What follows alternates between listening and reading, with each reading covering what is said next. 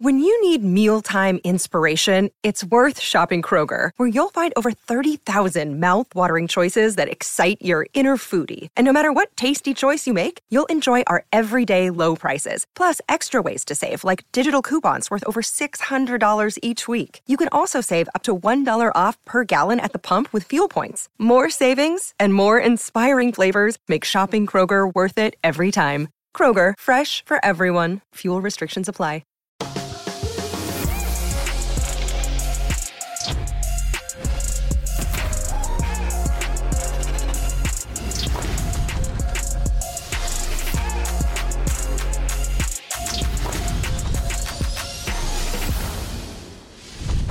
Welcome back to No Chill with Gilbert Arenas. We are coming to you live from the Brew Dog Outpost out here in Cleveland for All Star Weekend 2022. We got a legendary guest with us. Before we get to that, Gil, glad you made it out. I heard you had some issues getting on that flight. If you want to tell people real quick what went down. To be honest, it's it's the concept of 45 minutes to check my bag in. So if I get to the airport two hours, I'll just sit in the parking lot, right? Just watching Netflix or something. And then I'm like, oh man, 45 minutes. So I'll get to the and try to check in and I'm like, oh, it's closed. And I'm like, I'm so used to like just getting on the plane, right? Like, okay, it's you know 10 o'clock. You know, I can walk on at you know 9:45. like, what's happening, baby? So, so those are baller issues that we'll never have to deal with. But let's introduce our guest. We got the legend Amin Elhassan. For those who don't know, Amin started out with the Phoenix Suns. He was a video coordinator, rose up the ranks to assistant director of basketball ops before making the peace move and going over to ESPN for about a decade. You saw him on every show possible to jump all, all over the spot. Now he's doing stuff with Sirius. He's over with Meadowlark Media and Dan Le Batard and friends, and he's got a new podcast called Basketball Illuminati dropping. What's going down to me? Man, I'm, I'm, I want to say I'm happy to be here, but I'm not. Man, look at this weather. I'm happy to be here. Cle- I'm, Look I'm at happy this. to be here with y'all. Elements. Because, Yeah, elements. because obviously, you know, both of you guys are, are people I look up to and respect and, and I find hilarious. And I, I told producer Danny, I said, I didn't even know I was eligible to be on the show. I, thought, I thought I had to have like some sort of resume playing somewhere to- in order to be. I mean, you're doing you're doing major stuff though. I mean, we linked up probably like six, seven years ago when I was doing Legend of Chamberlain Heights. You came by the office. I was trying to get to your level. Now we're almost. You, you're here. I'm, I'm getting there. I'm still climbing, but you're balling, man. Yo, it's funny you talk about getting to the airport two hours early and just sitting there and waiting until 45 minutes. It reminded me of uh, when uh, when I worked for the Suns, Hedo Turkoglu. Mm-hmm. Like when we were at training camp, I had to drive the van, take the guys from the hotel to the to the uh, facility, but like I could only take like four or five at a time. But it's cool because everybody getting ready at a different Mm-hmm. time. Hedo would come out like early as hell. He'd be the first one out there. You sit down, he's like, "Is this the last run?" I'm like, "Nah, I still got a bunch of." He's like, "I'll take the next one." He would do this literally until it was like the last one. So he would be three hours before practice, ready to go, but wouldn't go over until like, all right, practice starts in like five minutes. All right, let's go, let's do it. yeah.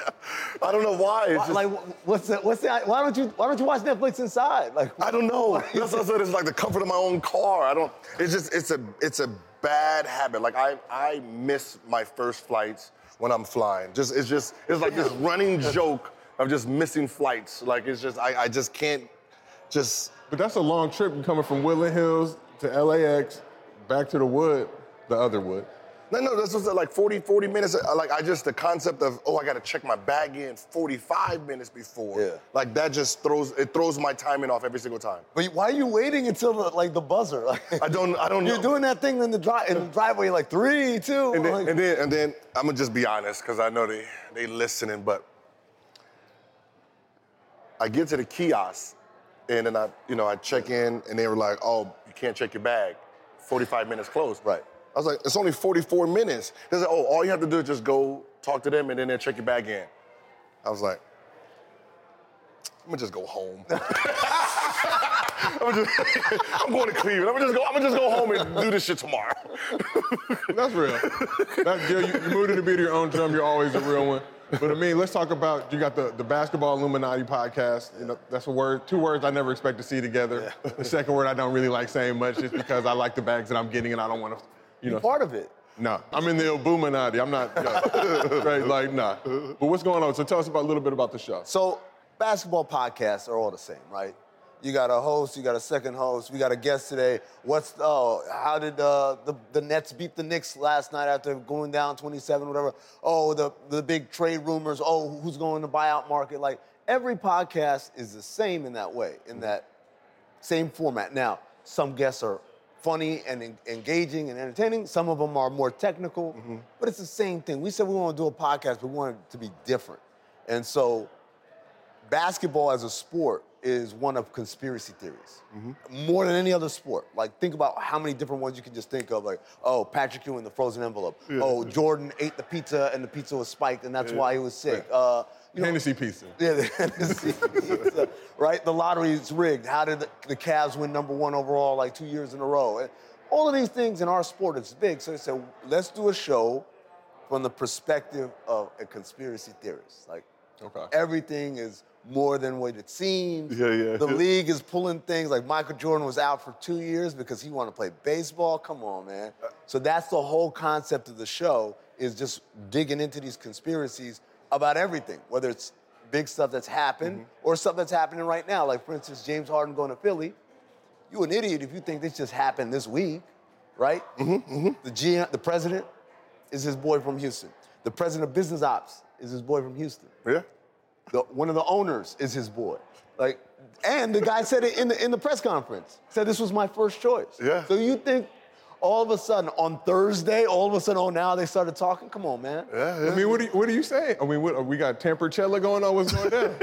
Look, I'm not here to like legislate or get people in trouble. I'm just telling everybody if you following basketball, read the tea leaves, man. Write the writing on the wall. We know what's going on. We know these things aren't coincidences.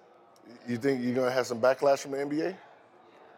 So somebody asked me, is the name of the uh, podcast NBA Illuminati? I said, no, no, Basketball Illuminati, because I don't want any problems, any flack. So our first episode, we had a thing that we uncovered. This is 100% true. There's a game between the Spurs and the Kings in December where Buddy Hield hits a clear three-pointer from about 24 feet out. But for whatever reason, the ref called it a two.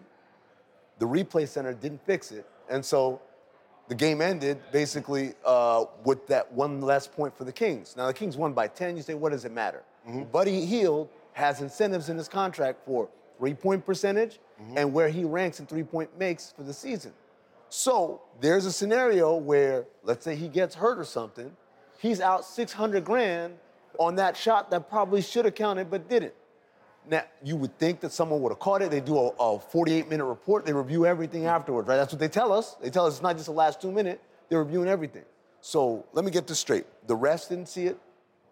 The people in the replay center didn't see it. The people doing the 48 minute review didn't see it. And by the way, here's how I know that happened.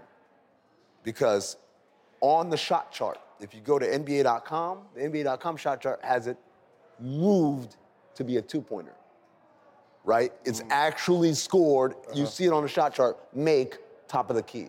But if you go to ESPN shot chart, it's the accurate one. So that means somebody said, boss, this is a three pointer. Yeah, but they called it a two. Go ahead and move it there. Wow. So you ask, is the NBA gonna be pissed? I'm pretty sure they're not gonna be happy that we're calling them out on things that they haven't fixed and they kind of brushed under the rug. Speaking of that, so when I first came in, I remember, you know, like you, you know, locker room talk, and we talk about players' contracts, right? Like, oh, this guy has a free throw incentive in his contract. This person has this. So when you're trying, when you're sitting on the bench, you know, and you watching people's play, like, oh yeah, you got a wide open layup, go take it. Like, yo, why you didn't take that, right? Ah, I'm already at my shooting percentage. So I don't want to get fouled anymore. I don't want to. So now he's playing his game off of that incentive. So that let me know right now, never take incentive deals. Because because now it's this. You don't control that. You think if you're you're last place and you got a bonus that if you average seen this one before, you uh-huh. average 20 points a game, you average 20 points a game, you get an extra $3 million, and they check you in that game, you think they're gonna allow you to play? No, they're gonna check you in, two minutes into it, sub out. Dip to 19.8, boom, no $3 million. That happens a lot with rookies that are qualifying offer. When you're a restricted free agent, there's a qualifying offer the team has to offer you in order to keep your restricted free agency rights, right? Now, depending on how many games and how many minutes you played in that last season, that qualifying offer might be lower or might be higher. So a lot of times they're like, I'm not gonna have to have nine million dollars tied up on this. Mm-hmm. So they will play around with the minutes. It, it's funny, like it works in different ways. I remember uh, Grant Hill in Phoenix had a, a bonus. He had to average if he he a bonus from Nike if he averaged 15 points or whatever it was for the season, and he was at like 14-9 or whatever. so that last game, we literally just force fed him. It- like you know, Grant Grant's a high IQ guy, good shot guy. He shot like five of 30 that game. Because we were Just- force feeding him, just trying to get him to however many points he needed to hit that incentive. My it was my second year, so you know I'm on a two-year deal. Yeah. So I'm on a two-year Two-year deal. minimum. Yeah, I'm two-year minimum. Yeah. So the first the, the first part of the season, you know, I'm averaging like 18, 7, and 8. No Right. triple doubles, just just statting it. Right? We're winning. And then I remember our first televised game, we're playing against New Jersey. The game starts off 7-2 me. I got seven. Jason Kidd on national TV. Right. Four minutes in the game, I get subbed out. Right? So, you know, you get to the bench like, damn, what happened? It's like, man, you killing on TV, boy. right? I know I am. Didn't get back into the game. Right. Coaching me at halftime. Finish where you left off. Like you, at that point, I'm hot. Like finish where I left off. I'm done. I'm, I'm done. I'm mentally, I'm done. Right. And then I, I actually boycotted practice. Jason Richardson boycotted with me, and then that's where we both like got boycotted. We boycotted. It was it was a big thing. Yeah. Found out that I was playing over my mid-level exception, so they were like, "You you can't let him stay like this." So I remember I told um, coach, um, I said, "Listen, I'm gonna tell you one thing right now, that my points ain't stopping. All right, you can play me as many minutes as you, you can play me four minutes. whatever.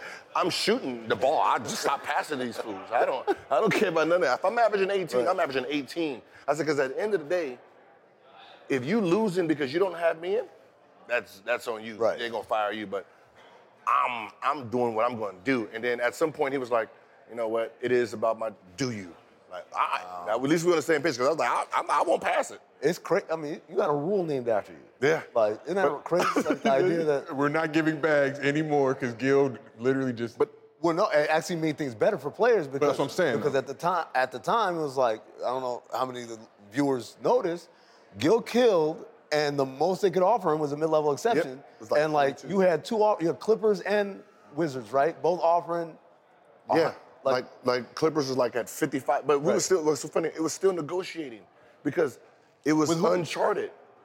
It was everything was uncharted. With the Warriors, you were still negotiating? yes, because that's what I said. So well, I, I could've nice, like, ah, yeah. I could have been Joe. I could have been Joe Smith. Be honest, Right. Because they can only offer me like 42. Right. No, 49. yeah. 49 was the most. So uh, Denver came in was like um, 51. Right. I'm like, two million more? Yeah, Like, you know? yeah. And then Clippers went up to 55. Right. Um, Washington was at 55. And then they came up after that, right? Yeah, so Brian and Russell opted out, mid level went up. Right. I mean, the, you know, the Yeah, yeah. salary cap went up. So there was like, whatever we have, we're giving it to you. Like, all right. So, but I'm asking for the max at that point. Right. You know, I'm just asking. So Lamar Odom is waiting for me because he's number one, I'm Right. two.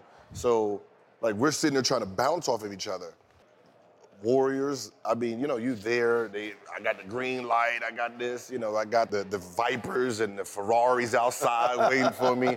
I was supposed to sign for the four point. It was four point nine Right. for that one year, Yeah. and then I had a contract under the So table. you, oh no, man, you can, you know, you know the story with that, right? With the Joseph. Joseph, yeah, I- but you know, but you know, like what actually happened. No. So they said we'll do it, and then allegedly, Joe's agent said because the, the owner was so old, he said, yeah, this dude might croak, and then y'all ain't gonna off, uh, honor the deal. So that's why they put it in writing. Oh. That's how they got caught. If it was just a verbal kind of, we'll take care of you, nothing would have Oh, happened. same shit. I'm, no, it You was want in writing? What? So the contract was already going to be signed, dated, Oh, wow. everything, Like, and it was just going a to be, year later. It was going to be in the safe, and I'm like, oh, we found it. yeah. But what, what, what, what happened is, what the, the owner's there, and you know he's pretending that he's not here. So we're having a conversation like this, and he's off to the side, right, like looking like this, right, and I'm like. I don't like. I don't trust it. I don't trust it. I don't trust it. I just went through battling with Right, So. I don't trust this whole thing. I want to be here. I want to be, you know, I want to be around my, you know, my teammates. I already done programmed them. They they not getting the ball. So I already got the program is already in. you know what I mean? So from there it was just, you know, seven. You know, I got 4.9. Then I got the deal was it was a seven-year, 79 million dollar Right. deal. So it was one year, One year, and then you- 4.9, and then then- seven years, 79 million. Gotcha. And then once once the math calculated from what Washington offered, that was a dumb deal for me. Right. You know what I mean? Because it'd have been like eight year, what, 82, 83 Yeah. million. I'm already getting six year, Right. you know, 66. So it was like, I love bag talk. yeah, so I, I just hope to see a contract like that at some point in my life. No, it- it's the wildest thing, man. Yeah. Some of these contracts, are just, it's just crazy how they get to where they get to. Allan Houston told a story about his deal. He was like one of the first $100 million guys, right? When he signed with the Knicks, right? So he was already on a, like a $56 million deal and he had to opt out. Uh-huh. He opted out and uh, they just come off the Olympics. And so him and his agent like game planning what they're going to offer, whatever, and da da da. And like they said, okay. They sat down and were like, we're going to we're gonna start with 80 and then we'll probably end up at 73 or whatever. And he said they sat down, and the Knicks said 100 million. And I said, can I get that pen? they didn't tell word. So they sat down like, word? Okay. No haggling, nothing. Like it was just a different time. And now you got guys like I said, Buddy Hield, where like the amount of money he makes is significantly impacted by like his incentives, which you know like what's so funny is when Buddy Hield was when his contract came up, right? And everybody's talking Yeah. about it, and Buddy Hield is not happy. I DM'd Buddy Hield. Yeah. I DM'd him, and I said, "Hold on, I'm not telling you to take it. I'm not telling you to leave it. Don't be one of those players that get screwed by decision making." I said, "You have your worth. You know what you're worth. Don't don't don't listen to nobody else. It's not about your agent. It's about your friends. What you're worth. So I said, then account for. I said, not your draft class.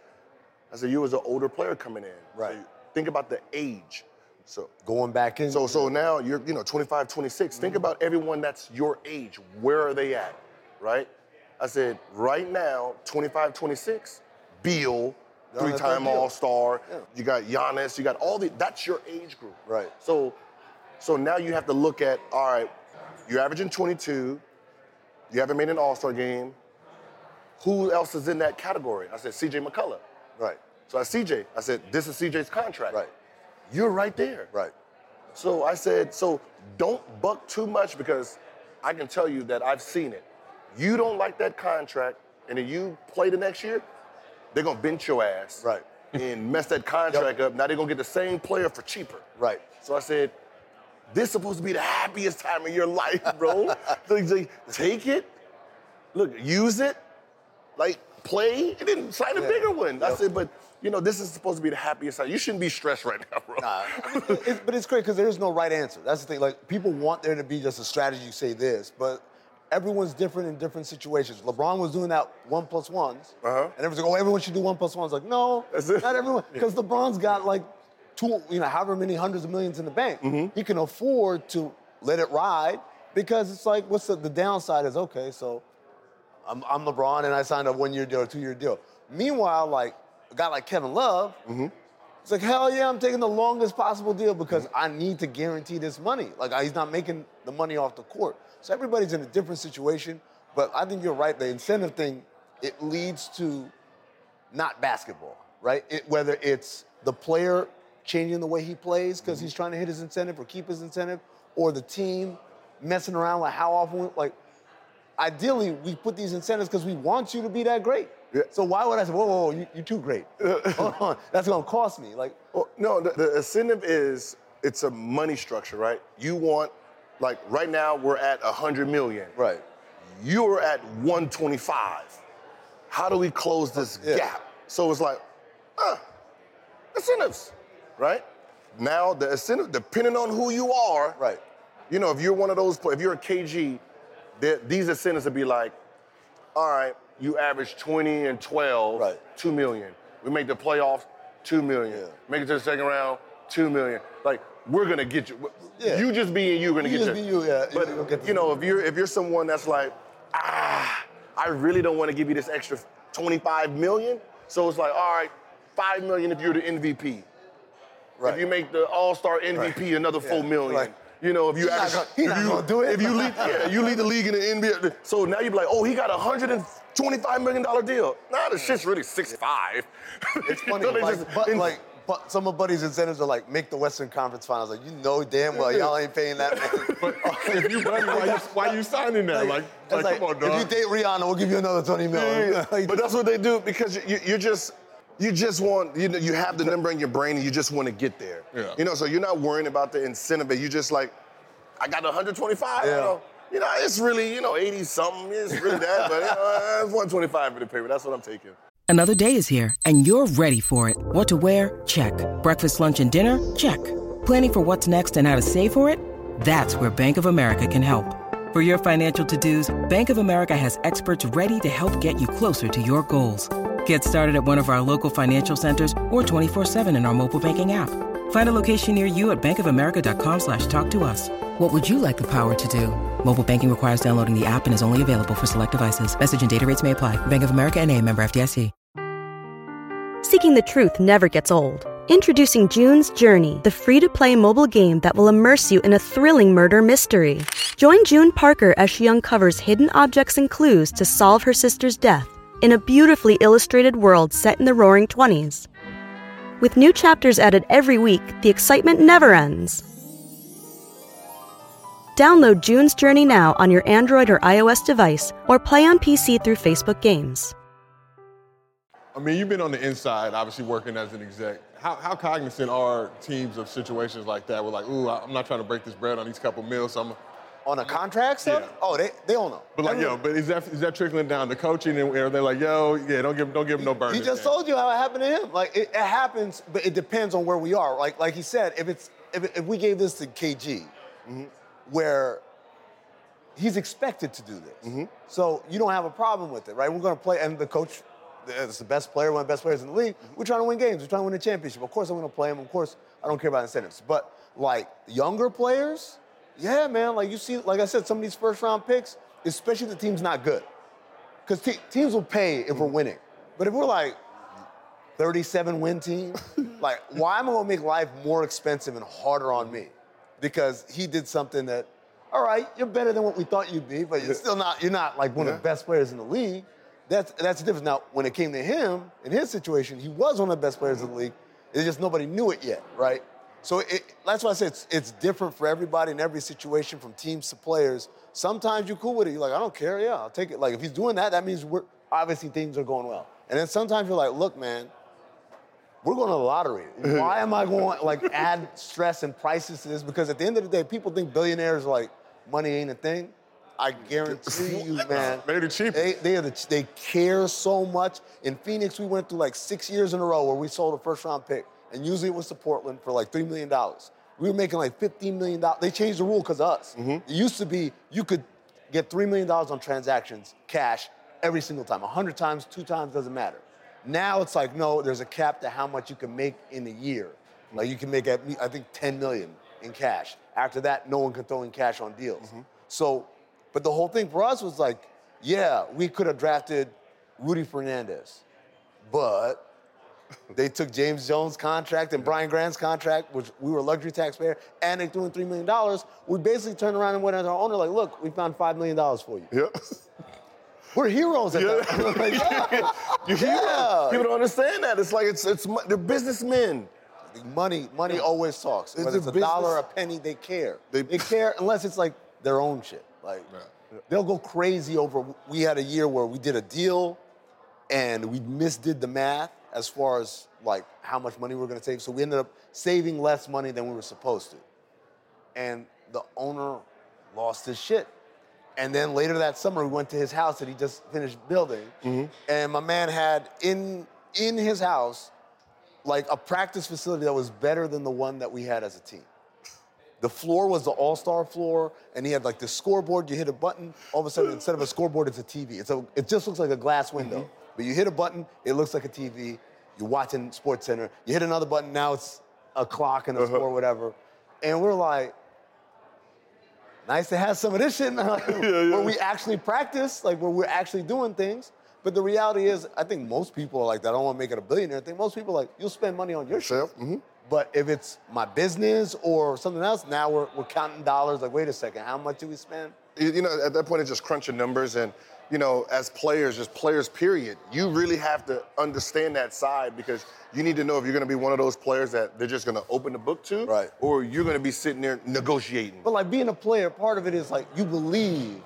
Of course, I'm gonna be one of them. Like you have to. Mm-hmm. That's all I would say about about players, man. Y'all, y'all got a level of confidence that it's like you guys and stand-up comedians. Uh-huh. The only people who go out there and like, yeah, I'm the best in the world.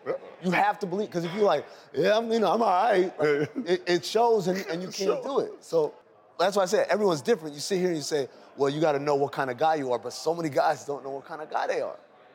Yeah. I mean, that's a part of life that everybody's delusional. Like, we all think we're the best looking, we're the flyest, best dressed. No. Except for me, I know I'm not. No, what I'm saying, only the only the confident players do. Like you can, that's what, like you can see who alpha males are.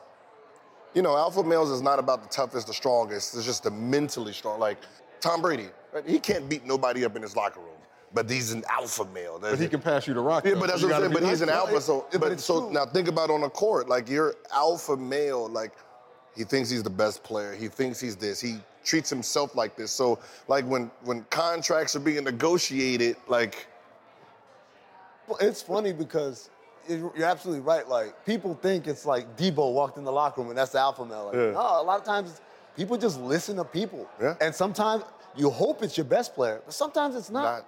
Sometimes it's- one of the, Yeah, one of the sometimes guys at the end of the bench. Mm-hmm. And he, you know, like Udonis Haslem.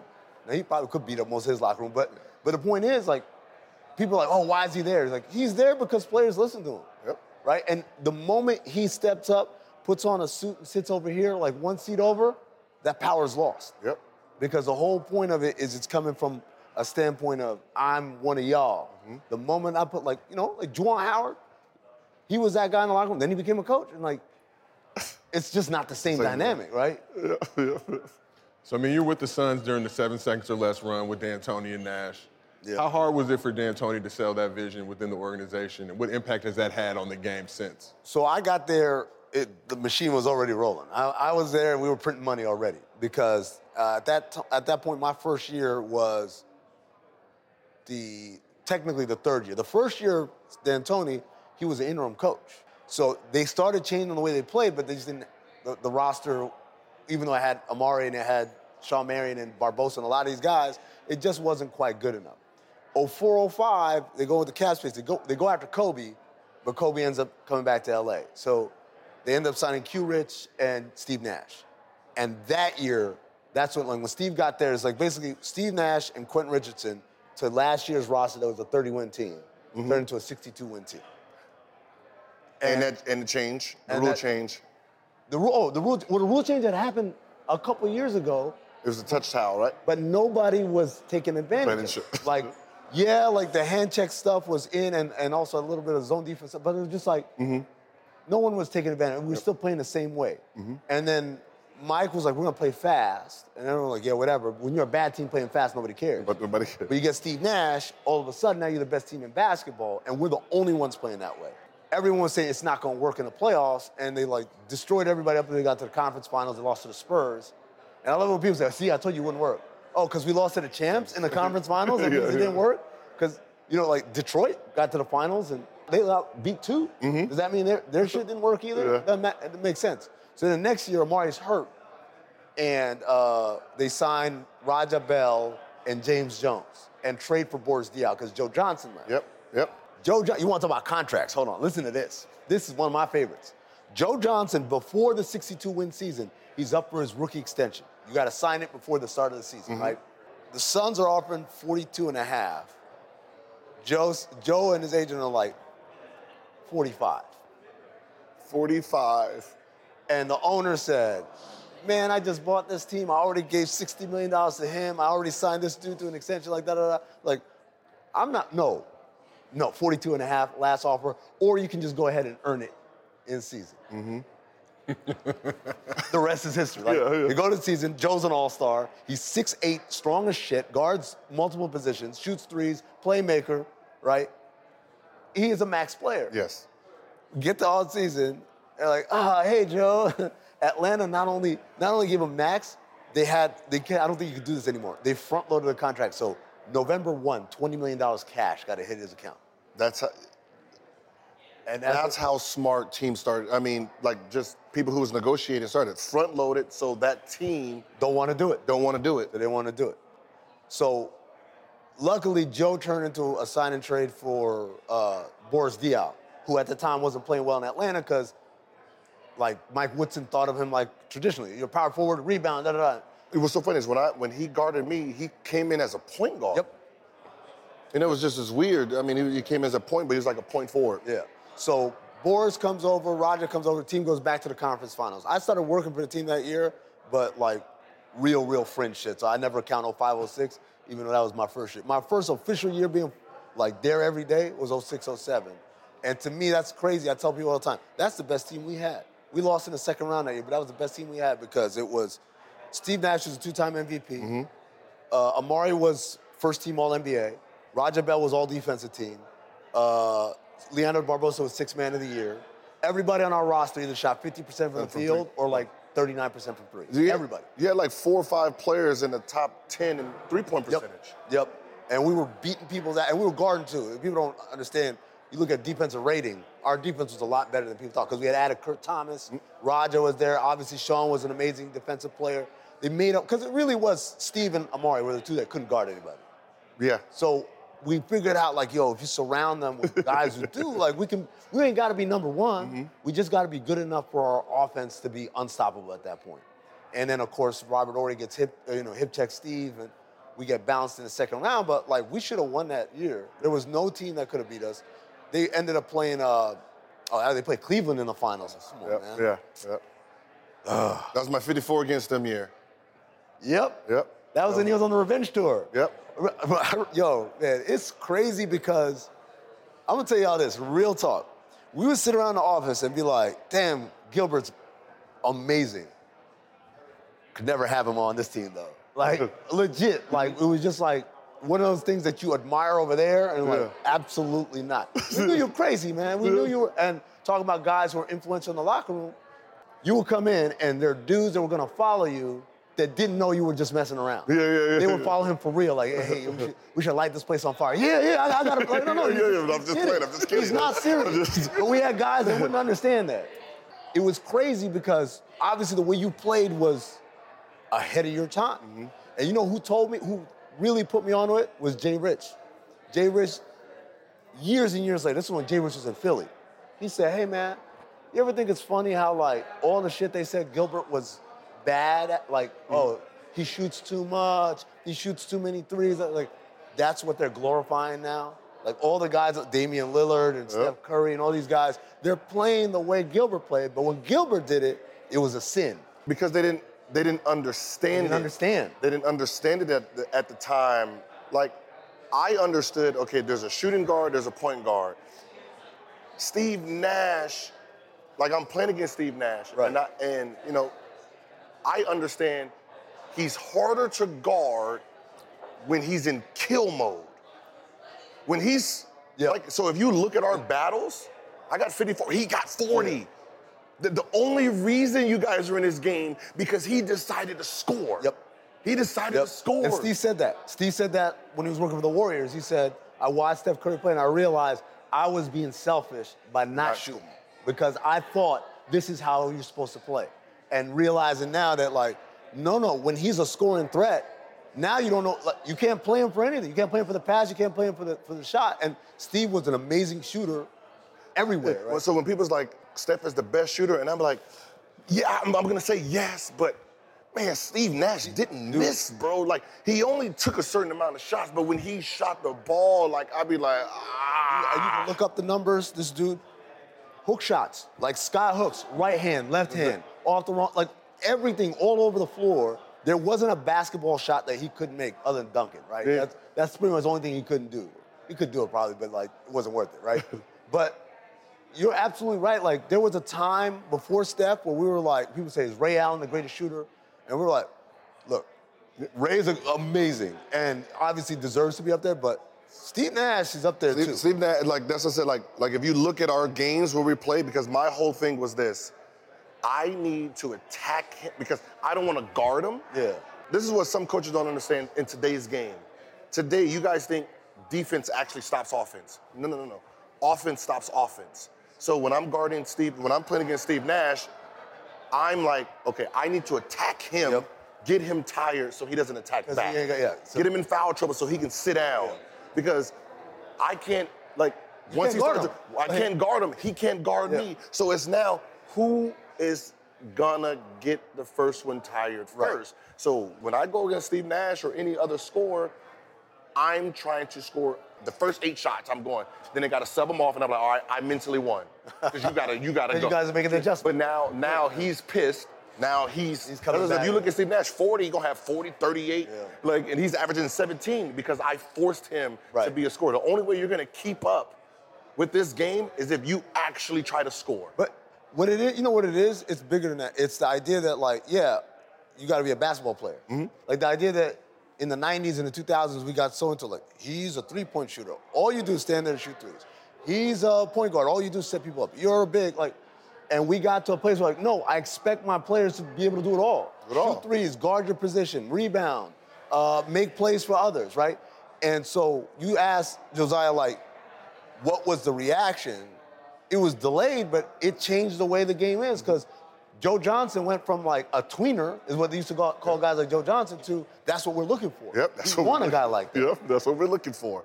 So let's spin it ahead. Now, you're looking at the current Sun squad. Are you surprised at all at how fast they got so good when they brought on CP3 and Monty Williams in that crew? No, no, I wasn't surprised at all because Chris Paul, I knew he's the problem in Phoenix wasn't a talent issue. They'd had talent, right? But they didn't have, which ironically, go back to our, our era, it was the same thing. Mm-hmm. I just told you, Amar'e, was a first team All NBA player, Shawn Marion, who's a multiple time All Star, Leandro Barbosa, who's six man of the year, all those dudes with that coaching staff were there. And the team won 30 games 30 games. and you put a guy who is a culture setter like Steve Nash or Chris Paul, and everything falls into place. Did he make Devin Booker great? No, Devin Booker was a great player. But he made it so that, like, if we're gonna do this, no one's gonna, like, I don't feel like doing that. Yeah, you know, on bad teams, it's easy for people to be like, all right, we'll do it as long as we win. And as soon as we start losing, all right, cool, I tried it your way. Yeah, it didn't yeah. Mm-hmm. work. You had Chris Paul in there, and because he had a relationship with Monty too, Yeah. you know that they're on the same page. So everybody else falls in line. So I, this great? Yeah, I didn't think they'd be this great. This is the I said this on, on the air on Le Batard the other day. It's the greatest Suns team of all time. It's better than our teams. It's better than Charles and them. And and what's crazy is yes, but not the talent though. Not They the talent. Yeah, but, Not the talent, but the play. Yeah, but the play. They, they play it better than any other Suns team ever. They should win a championship, but that's not how the world works. It was so funny. They should win. What's so funny They they, should've won. They should. They should. Yeah, they Should've won. Should have won it. They should. I thought, That I thought Foster the Bucks Freeze, weren't going to win a game. Where's the That game? Foster I thought the Bucks weren't going to win a game. I was like, it's done. They're going to get swept. They're too disciplined. Chris Paul is too disciplined. Like when you're playing against him, you got to understand, as a team itself, they're gonna have five to ten turnovers. Right. As a team, It's as a not team, a player. That is hard to beat when you know you're talking about 86 to 96 possessions and Yep. they're going to only turn the ball over five to 10 times. Yep. That is a hard team to beat. Yep. And you know you're going to get a great shot every single Yep. time down. You can't make them, you got to have a perfect game against somebody like that. So that when we lost to San Antonio years ago, all those years, that's what it was. We were better than them. We were more talented, but we used to say if it's 100 possessions. Even if we make four mistakes, they're gonna make, three. Mm-hmm. Three. And that one is gonna be the one that costs us. Yep. We the year when we lost in the first round, we lost 4-1 to them. This is the one where, where we had Shaq. Mm-hmm. Game one was an overtime game, double overtime game, where Tim Duncan hit his only three of the year. Of the yeah, year. yeah, I'll never forget it. They ran pick and pop, and Raja was uh, locking and trailing over, and Shaq dipped back to, to help, and they swung it back to Timmy, and he's wide open. And we're like, oh my God. And I'm like, wait, it's Tim Duncan. He don't shoot threes. And he shot a three, and he fist bumped, and I saw the look in his eyes, and I swear to God, I was like, yeah, we ain't winning this series. yeah. This series. That was game one. I that was like, game we're not winning this series. And this dude's doing this. Yeah, yeah. Same thing they had, like, to go to overtime. Mike uh, Finley came off a curl where it was LB guarding him and, and Stat was guarding the big, and LB and Stat together on a on a defensive assignment. It was just horrible. not gonna work. they hit that shot, and then game two, same thing. It came down to the down to the wire. Game three, they blew us out. Mm-hmm. Game four, it was we won. Game four, we blew them out, and then game five, we messed up an inbound at the end. And I'll never get Steve said like, it's the little things. just the little things. It's not like, oh, we're, they're so unguardable. It's the little things. We played five games against them. We blew them out once, they blew us out once. The other three games were just mistakes. People don't understand that when, when you're talking about playoff basketball, stop looking at the record. That record means nothing. It's who is disciplined. Dog. Like who is disciplined because that's what it's gonna take. Who can adjust well and who can like just think about the finer things, like those little things that count. That's all that matters. That is- the hustle back, the 50-50 plays, you turn the ball over, you get, that's the only thing that, that matters in the playoffs. I tell people all the time, oh, they, they beat them three times. Remember when Oklahoma City beat Portland three out of four times in the regular season? And then in the playoffs, they waved them goodbye, right?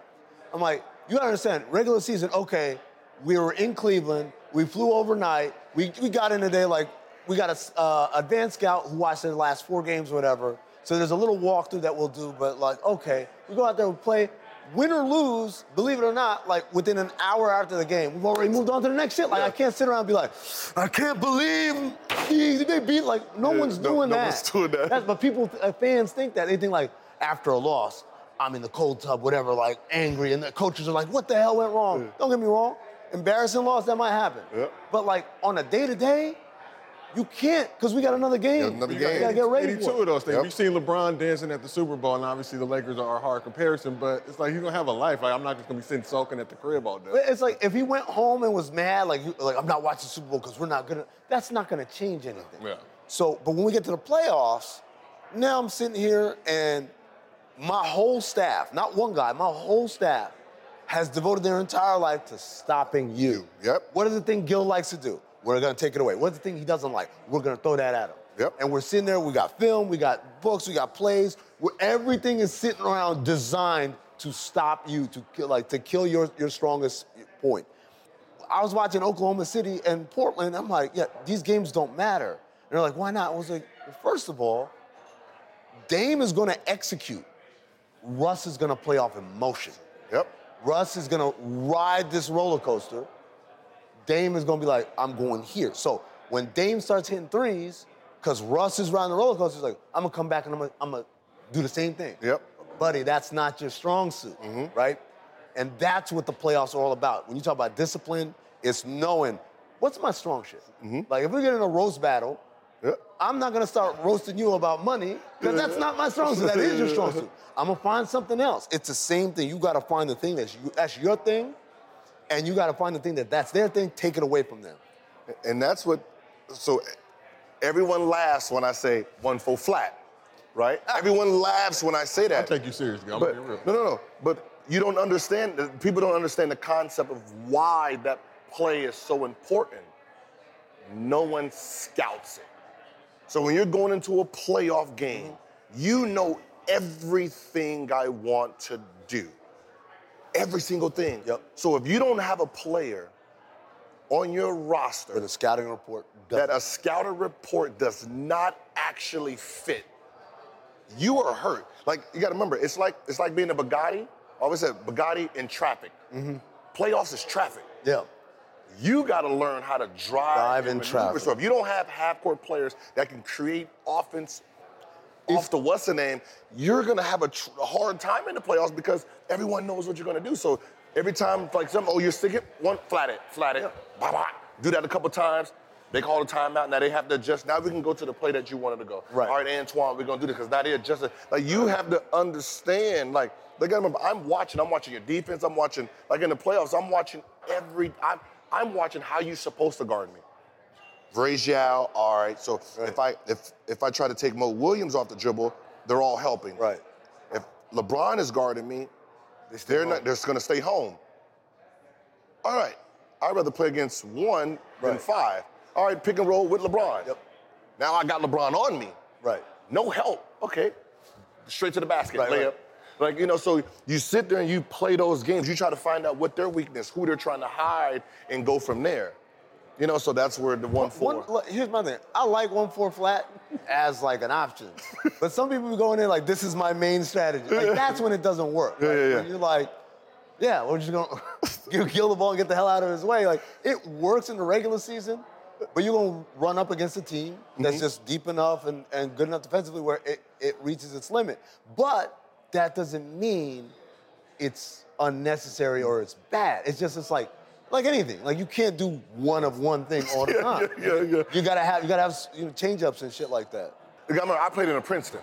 Yeah, yeah. With Eddie So, Jordan, yeah, right? uh, It was the Princeton offense, so you no, know that's so crazy. They put Gilbert Arenas in a game, No, but see, and, that's- and it worked. That's a, because you know I, I was a shooting guard in, in, in college. Right. I got four All Americans on my team, so getting the ball from them wasn't. So I had to learn how to read, react, like backdoor, like understand that I can I can dr- run in this space, Yeah.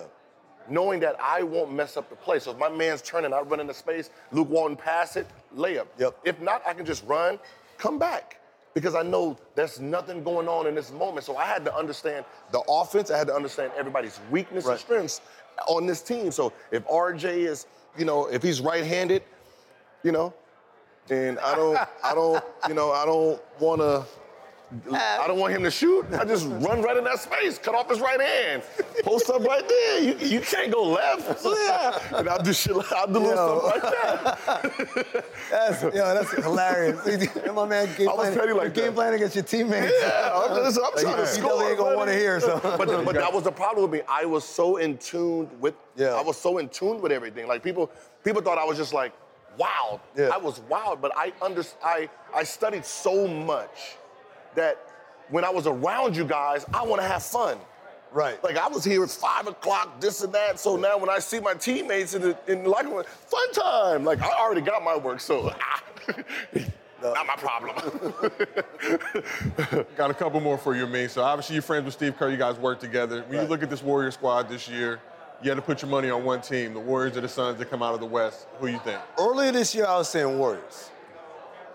I, I think I'm, I'm leaning more Suns now, but I got to keep reminding myself Draymond's not playing. Yeah. And everything that's happened to Golden State, this is for all the people like, oh, he averages a triple single. You see the impact there.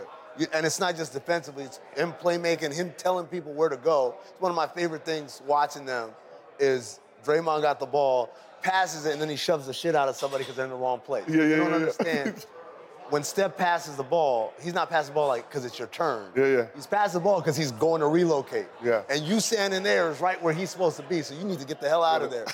I, I don't want to be prisoner of the moment and say, oh, I think Suns, because I think with Draymond, it changes the math there, and we haven't even seen what Wiseman's going to do Mm-hmm. for them. The, the one thing I will give, even when Draymond comes back, is I look at that Suns roster, and now you got the vets are vets, and then the young guys have had their taste of deep playoff action. Yep. Right? I look at the Warriors, like, okay, Steph, Clay, Draymond, cool. That's all we Right? think about. Now it's like, okay, Poole, mm-hmm. Wiggins, Toscano Anderson, Yeah. Payton. And uh, these are guys who are all rotation guys with Kuminga. Mm-hmm. What have they done? What, how, they played well, but what have they done that's been that, what we were talking about, that mistake-free basketball Yep. where every possession matters, mm-hmm. where we're going to be on your ass on every possession. They haven't had it yet. Now, is it possible that they'll learn on the fly? Sure. But I always like, when you ask me between two teams that are very close, I always lean towards the ones that have been through that war because they mm-hmm. know what it's like. They know what the, the value of a possession. And I don't know if those young guys, like, I don't know if Jordan Poole knows it yet. Yeah, yeah, You yeah. might think he knows it until you get in that situation. So let's move over to the East. Obviously, we're in Cleveland. Got to talk about the Cavs. Yeah. How legit do you feel like this Cavs squad is, and can they make a run in the East? It's weird, man, because the East is so flat. Like, I think two and a half games separate one Yeah. from, from seven or whatever. Um, first of all, shout out to JB Bickerstaff. You talk about a, a lifer. This dude has been around the league for a long time as an assistant coach, as a player development coach, paid his dues. It's like it's always funny to me when people are like demanding, why isn't so and so a coach yet? I'm like, you know how many guys like him and Stephen Silas and Jamahl Mosley, these dudes were like assistants for 20 years. You guys are wondering why a dude that retired from playing three years ago, why ain't a coach yet, right? Yeah, yeah, yeah, yeah, yeah. So it's, it's crazy to me when people talk like that because I know guys like that who've been waiting for their opportunity. And a lot of times we know you get an opportunity, it's not going to be a good one. It's Yep. going to be because somebody got fired Yep. and you're the interim, which happened to JB in, uh, in Memphis or in Houston, right? He finally got a squad where like, okay, you're the coach, go ahead and coach it. You get Jarrett Allen, who was a game changer for them. Like when they look back to how good this Cavs team is, when did it start? It started when you got Jarrett Allen, mm-hmm. right? Everyone's gonna think about Mobley, and they should, because they home run mm-hmm. of a pick. But the real start was when they got Jarrett Allen, because he's the one that started them getting better defensively and like having kind of an identity of this is what we do. You have Mobley, who now gets to doesn't have to be a savior, even mm-hmm. though he's playing great. And then now Garland is playing better. Yep. You had Lauri Markkanen. Everything's coming together. So I look at this Cavs team as they're gonna get to the playoffs, and it's a bunch of young guys, and they're gonna get smacked. Just- eh, The, the only chance they have is if they play Toronto. yes, if they play just a clear talent gap or another team that's like as them. young as them. This is the only like if they play Toronto, then at that point it's it's 50-50 at that point. Yeah. It's like Because you know, Toronto's gonna be the, the wily veterans. Like yeah, yeah. been here before. Wild veterans, but they don't have no real Yep. takeover guy. Yep. You know, so it's one of those two that's like, that's gonna be just Yeah. you know that if they match up, that's actually gonna be a great series. Yep. Because it is gonna go down to that chess game. yeah. So last one for you, for both of y'all. LeBron's gonna be a free agent. There's been some rumblings that he could make a trip back to Cleveland. He could come back. Go get the ca- can the Did camera you get look a shot outside, of this? bro? Did you just Hold see on. that, Let bro? me like the Come elevator on, out, you bro. like the elevator? You see that out there, bro? You're not going from palm trees. Oh, man. not- They already did it from Miami. No, you're not going to High palm trees. 75, low of uh, 48. Oh, it's chilly tonight in Los So Angeles. any way possible, LeBron It's can. chilly tonight, 48. Any way possible, LeBron can make one trip back to Cleveland. One, One running back, one there's more year. One, one scenario. This is the Doctor Strange. Seven billion. There's one scenario where it works.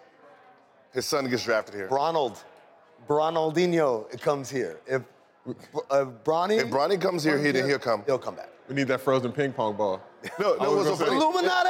Actually, it's one of these. Like if you're Cavs and you have a top five pick, smart, smart money is pick Bronny, then you know at that point, Yep.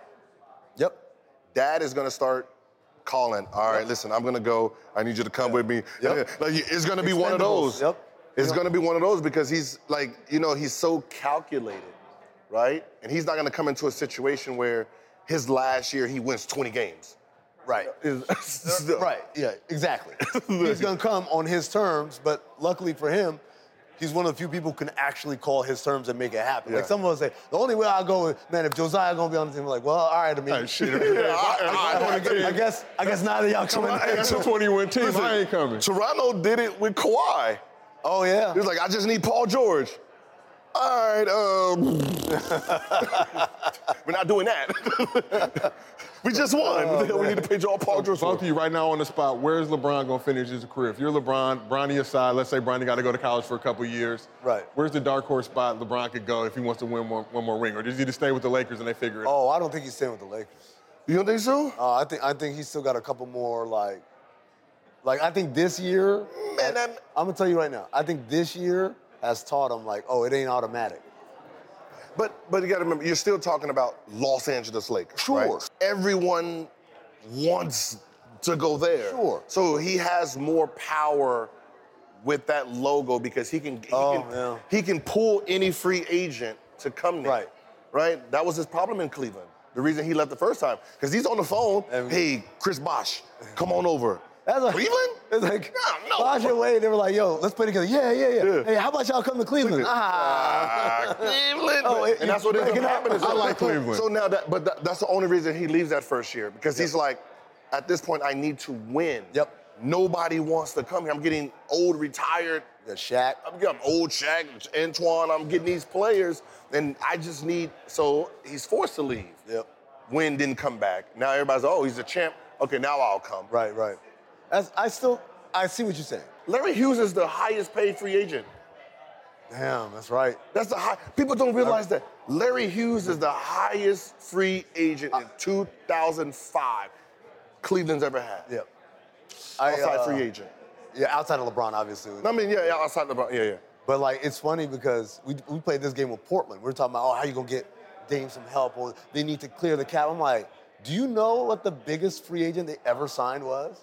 It's like Derek Anderson or something. Like, it's it's it's nothing to write home about, basically. No sales tag and recreational though. Man, I don't mean it like people don't people don't understand. Like your city matters. Yep. That shit matters. I, I think I think your organization matters, but the city definitely like the organization matters. Be- Like I'm glad that younger younger owners are coming in because those owners are basketball, Right. Some type of basketball. They they like understand a little bit more. Back then it was just businessmen, Oh, yeah, old old businessmen. So they didn't really care men. about none of that meant anything. Like I'll give you the dark horse though.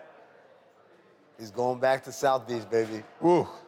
I, I, that's where I think he's gonna do one more. I don't know if he'll retire there. I don't know how great it'll be. I think he wants to go back. I think it's one of those things where at the time everybody's like, "Fuck you, no, fuck you," and now as you get older, you realize, damn, like we actually had it pretty good. In- like as an organization in Miami, Miami's one of the rare things where it's like the city is fire and the organization is on point. bro, when you get a taste of LA weather, bro, And- you're eh. not going back to hurricane season. I'm sorry. Oh, he not, he not be around for hurricane season. That's in the summertime. It's hurricane season, might lose my house. you, know, you- you never, you never know out here. I mean, before I let you go, I see you got the clear wristband. Yeah, Is buddy. that the ultimate flex to get you into any function? It Does that work be. anywhere beyond the airport? Yeah, I mean, I got it here. I got it for All Star Weekend, so now I don't have to get checked. And hey, let me see your. No, no, I got this, man. Yeah, man. Look. what the hell is that? Hold on. You don't got the clear? What the hell is a You clear? got clear? What is clear? Oh man. you, you, you, you be, Is you be chartering guild, so you clear, you, they, they do your joint, you can just circumvent all lines at the airport. I don't fly like Yeah, there you like, uh, uh, like why am I leaving LA, baby? Again, this- where, where am I going? this is the man who was told, "Hey, man, you can still check this bag." Just talk to that lady over there. He said, "I'm just going home." Well, me, we appreciate you pulling up, and thank you to the Brewdog Outpost out here in Cleveland, All Star Weekend. This has been another episode of No Chill with Gilbert Arenas. We'll be back with more very soon.